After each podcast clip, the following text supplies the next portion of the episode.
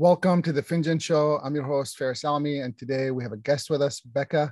Thank you so much being with us today. Thank you so much for having me. I appreciate the opportunity. So, as you know, our podcast is about 10 minutes, and our goal is to bust any myths about entrepreneurship. So, that's the idea. So, as ideas come to you and we are discussing, please feel free to share. Yeah. I, you know, of course, always good for people to know who you are and what you do. So, maybe you could start with that.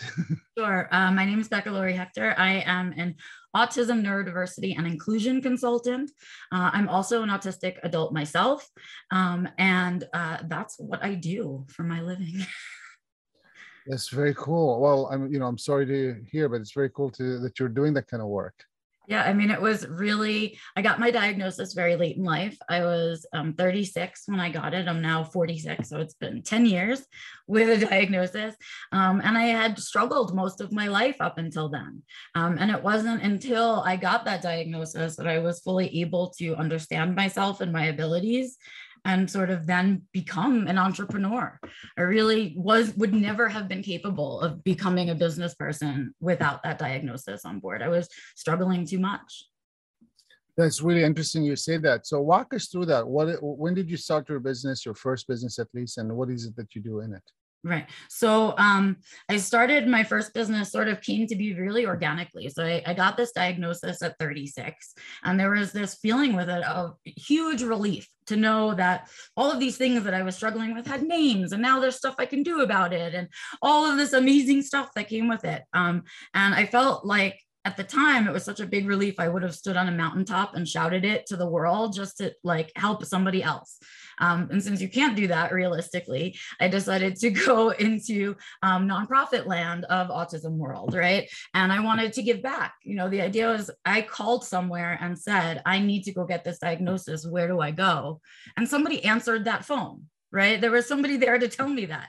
And so I said, well, let me be the next person that answers the phone, right? I'll answer the phone for somebody. Let me give that back. Right. And in that way, I kind of got into nonprofit. I started volunteering. Um, and I'd always been a nonprofit person. I've been in veterinary medicine and done shelter work, and I'm a rescuer and all of these things. So that's my nature is nonprofit.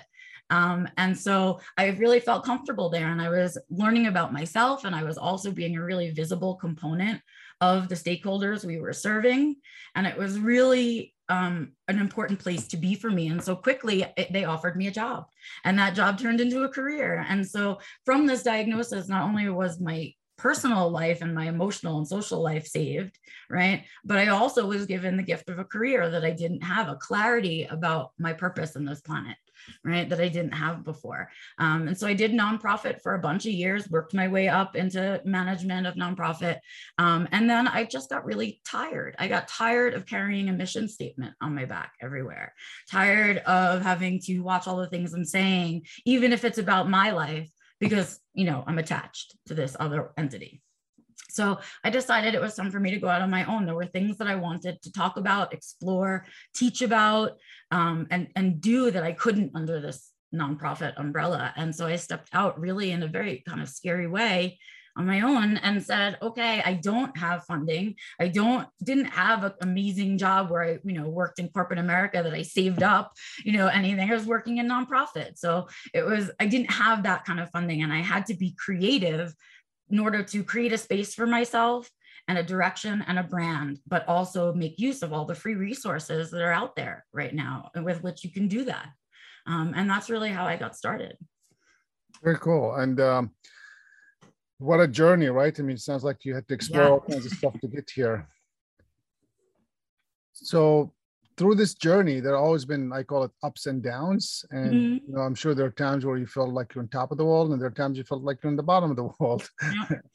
um, They're so, often the same moment. Actually. Yeah, so. yeah. So would you mind just maybe giving us one example of where you felt the world is, you know, you're at the bottom of the world or the world is ending in your space? What, what maybe one of those moments? Well, I think for me, a lot of them came ironically from like a fear of missing out or a comparison space right because here i was i mean I, people knew me i had a network already right but they knew me as a part of this organization and i had to develop myself on my own two feet Um, and so it was a lot of looking at people in their careers and going, oh, why are they getting picked to do this thing? Why are they getting that thing? What is it I'm not doing? Am I not doing enough?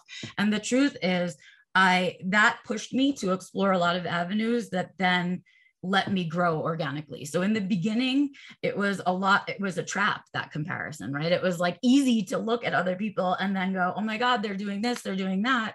But the truth of the matter is that we only see people's successes, right? We don't see all the time that they trip and fall or all the times they tried things out and it didn't work. We never see that stuff. So all I'm looking at at people are the times that they got it right right? And so once that became a clarity point for me i was able to move from to my next kind of phase. And i think what's interesting is that entrepreneurs out there most of what makes you good at your job is your mentality right? So it's not that someone's doing it better than you or different than you or faster than you or anything like that. It's that they're doing it period right? And they're putting in the time and they're doing it over and over until they get it right they're not sitting back and watching.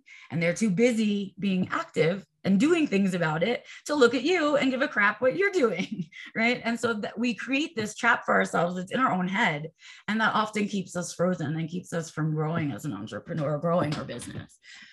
Yeah, I mean, I've used this example before. It's best to compete with yourself, who mm-hmm. you are and mm-hmm. what you do, than it is to compete with your competitors or whoever you think is. Just because it's really it's not it's not it's never apples to apples and every apple is different anyway.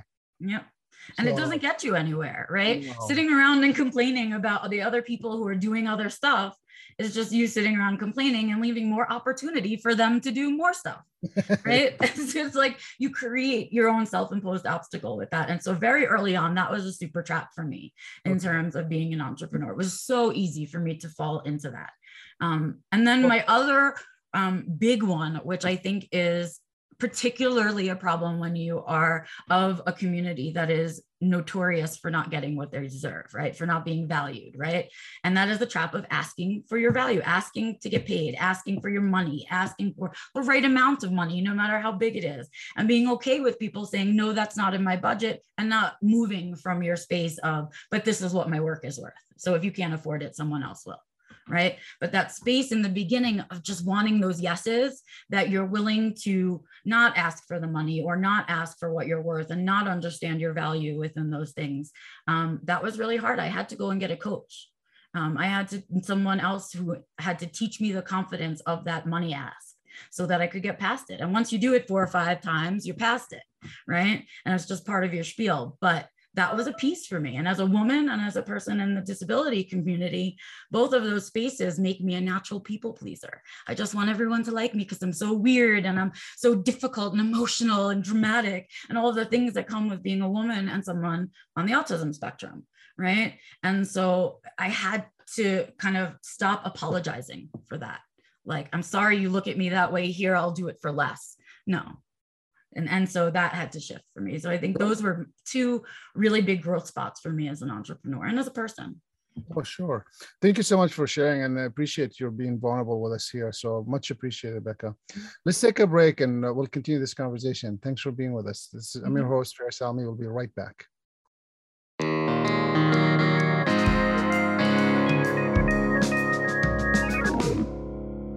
Thanks, Becca. Um, welcome back of Hinge Show, and you know this is an interesting conversation, and what a journey for you. Mm-hmm. I'm interested now that you've taken us to maybe some of the thoughts that you might have gone through to that taking you maybe down, or you were when you were down, you were thought of. Mm-hmm. share with us one of your up moments where you felt like you're on top of the world, or yeah, I mean, I've, I've actually um, there are a few of them but I think it was, you know, the first time there, there are like these stepstones, I think, in the career that I've chosen that in your head, you're like, okay, if I do these things, I'm moving up in, in the world because there's no one to give me a raise. There's no one to give me a promotion. That doesn't happen when I do a good job, right? So I was always looking for external things to reinforce sort of what I was doing, um, which again became a mistake but though that's where I thought, well, now I see the growth. So the first time I got asked to be a national speaker, and I was able to charge for a keynote speech and not just, you know, doing a panel or doing, you know, a little this thing there. So that one was huge. Um, the first time that somebody paid me and flew and paid for my flight and my travel and my food and my hotel. And the first time that that happened, so cool, right? I was like, okay, like someone thinks I'm worth it enough that they're willing to pay for all of this to get me there, right? Yeah. And that those moments were like, okay, then I'm sharing something that has value somewhere. I'm educating somewhere that has value if people are willing to do that. So those were those were a few moments. Um, most recently, I got offered a book contract, which was a really big deal for me because I'm a writer by nature. That's my my passion as a person.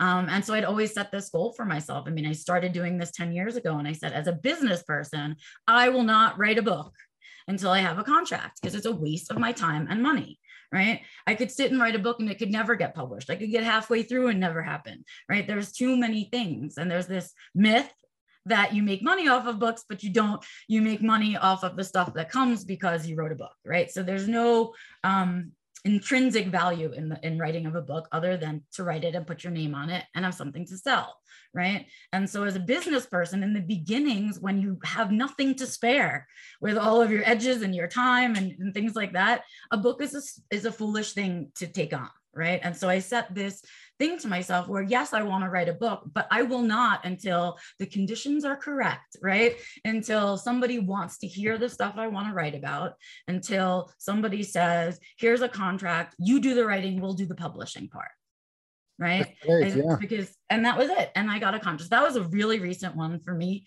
Um, and the other recent one is that i just got some research funded by people. And I'm not a PhD and I am not someone who works at a university. So I did a lot of pushing to get that through. Um, and there was a lot of politics in there involved. Um, and that one I'm really proud of as well, because it will be changing how research is funded going forward.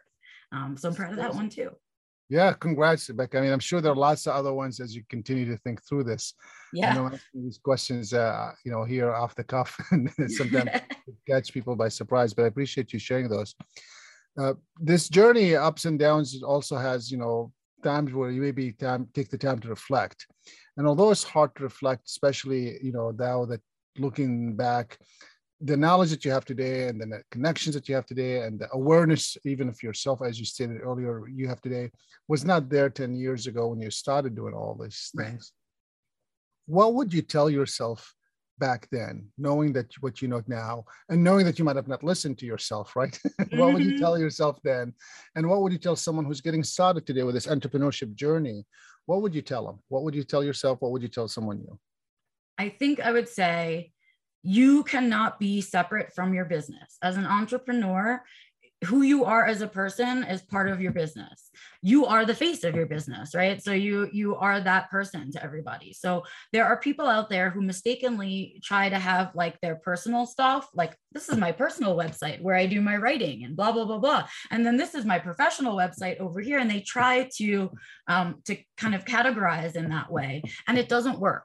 Because if you really believe in your business then when you talk about it you should be so passionate that all of those precepts drop right? You should be talking about it like you're on shark tank right? And you really want the funding right? We want to be excited when we're talking about it. And that means being yourself. People can sense when you're genuine and sense when you're a salesman they know the difference. And with the world the way that it is today, everybody wants transparency and everybody wants authenticity. So what you're doing is spinning your wheels and wasting your time taking care of two websites when you create two brands that way. And instead, when you're authentic and engaged with your community in both ways, as yourself and as an entrepreneur, people get the full package and they'd rather have that than, than some like man behind the curtain thing. Cool. Well, I appreciate that. I mean, while I always see people right now you might be thinking that that could change tomorrow. I think you can, can give a couple of nuggets, or I think very powerful. The authenticity module, and then being clear and transparent. So that would be, I think, two nuggets that we could maybe leave behind for those who are getting started. Yes. Be authentic, be yourself, uh, not trying to fake it. Well, not trying to show off something that you're not. Right. I mean, people will eventually find out. So, what keeps you there's a flash in the pan business person and then there's someone who's a sustainable entrepreneur right yeah. and if you want to be a flash in the pan go ahead and do that but if you want to be growing your business for the next 10 to 15 years well you got to do something that's sustainable and you got to be smart Cool. Thank you for taking time, Becca. I appreciate you being with us, uh, and I'm sure we'll uh, you know we'll stay in touch. Thanks for being on the show. I really appreciate it. Thank you. All right, this is the Finjan Show. I'm your host, Faris Alami, and thanks for being with us. Till next time, tune in. Have a good day.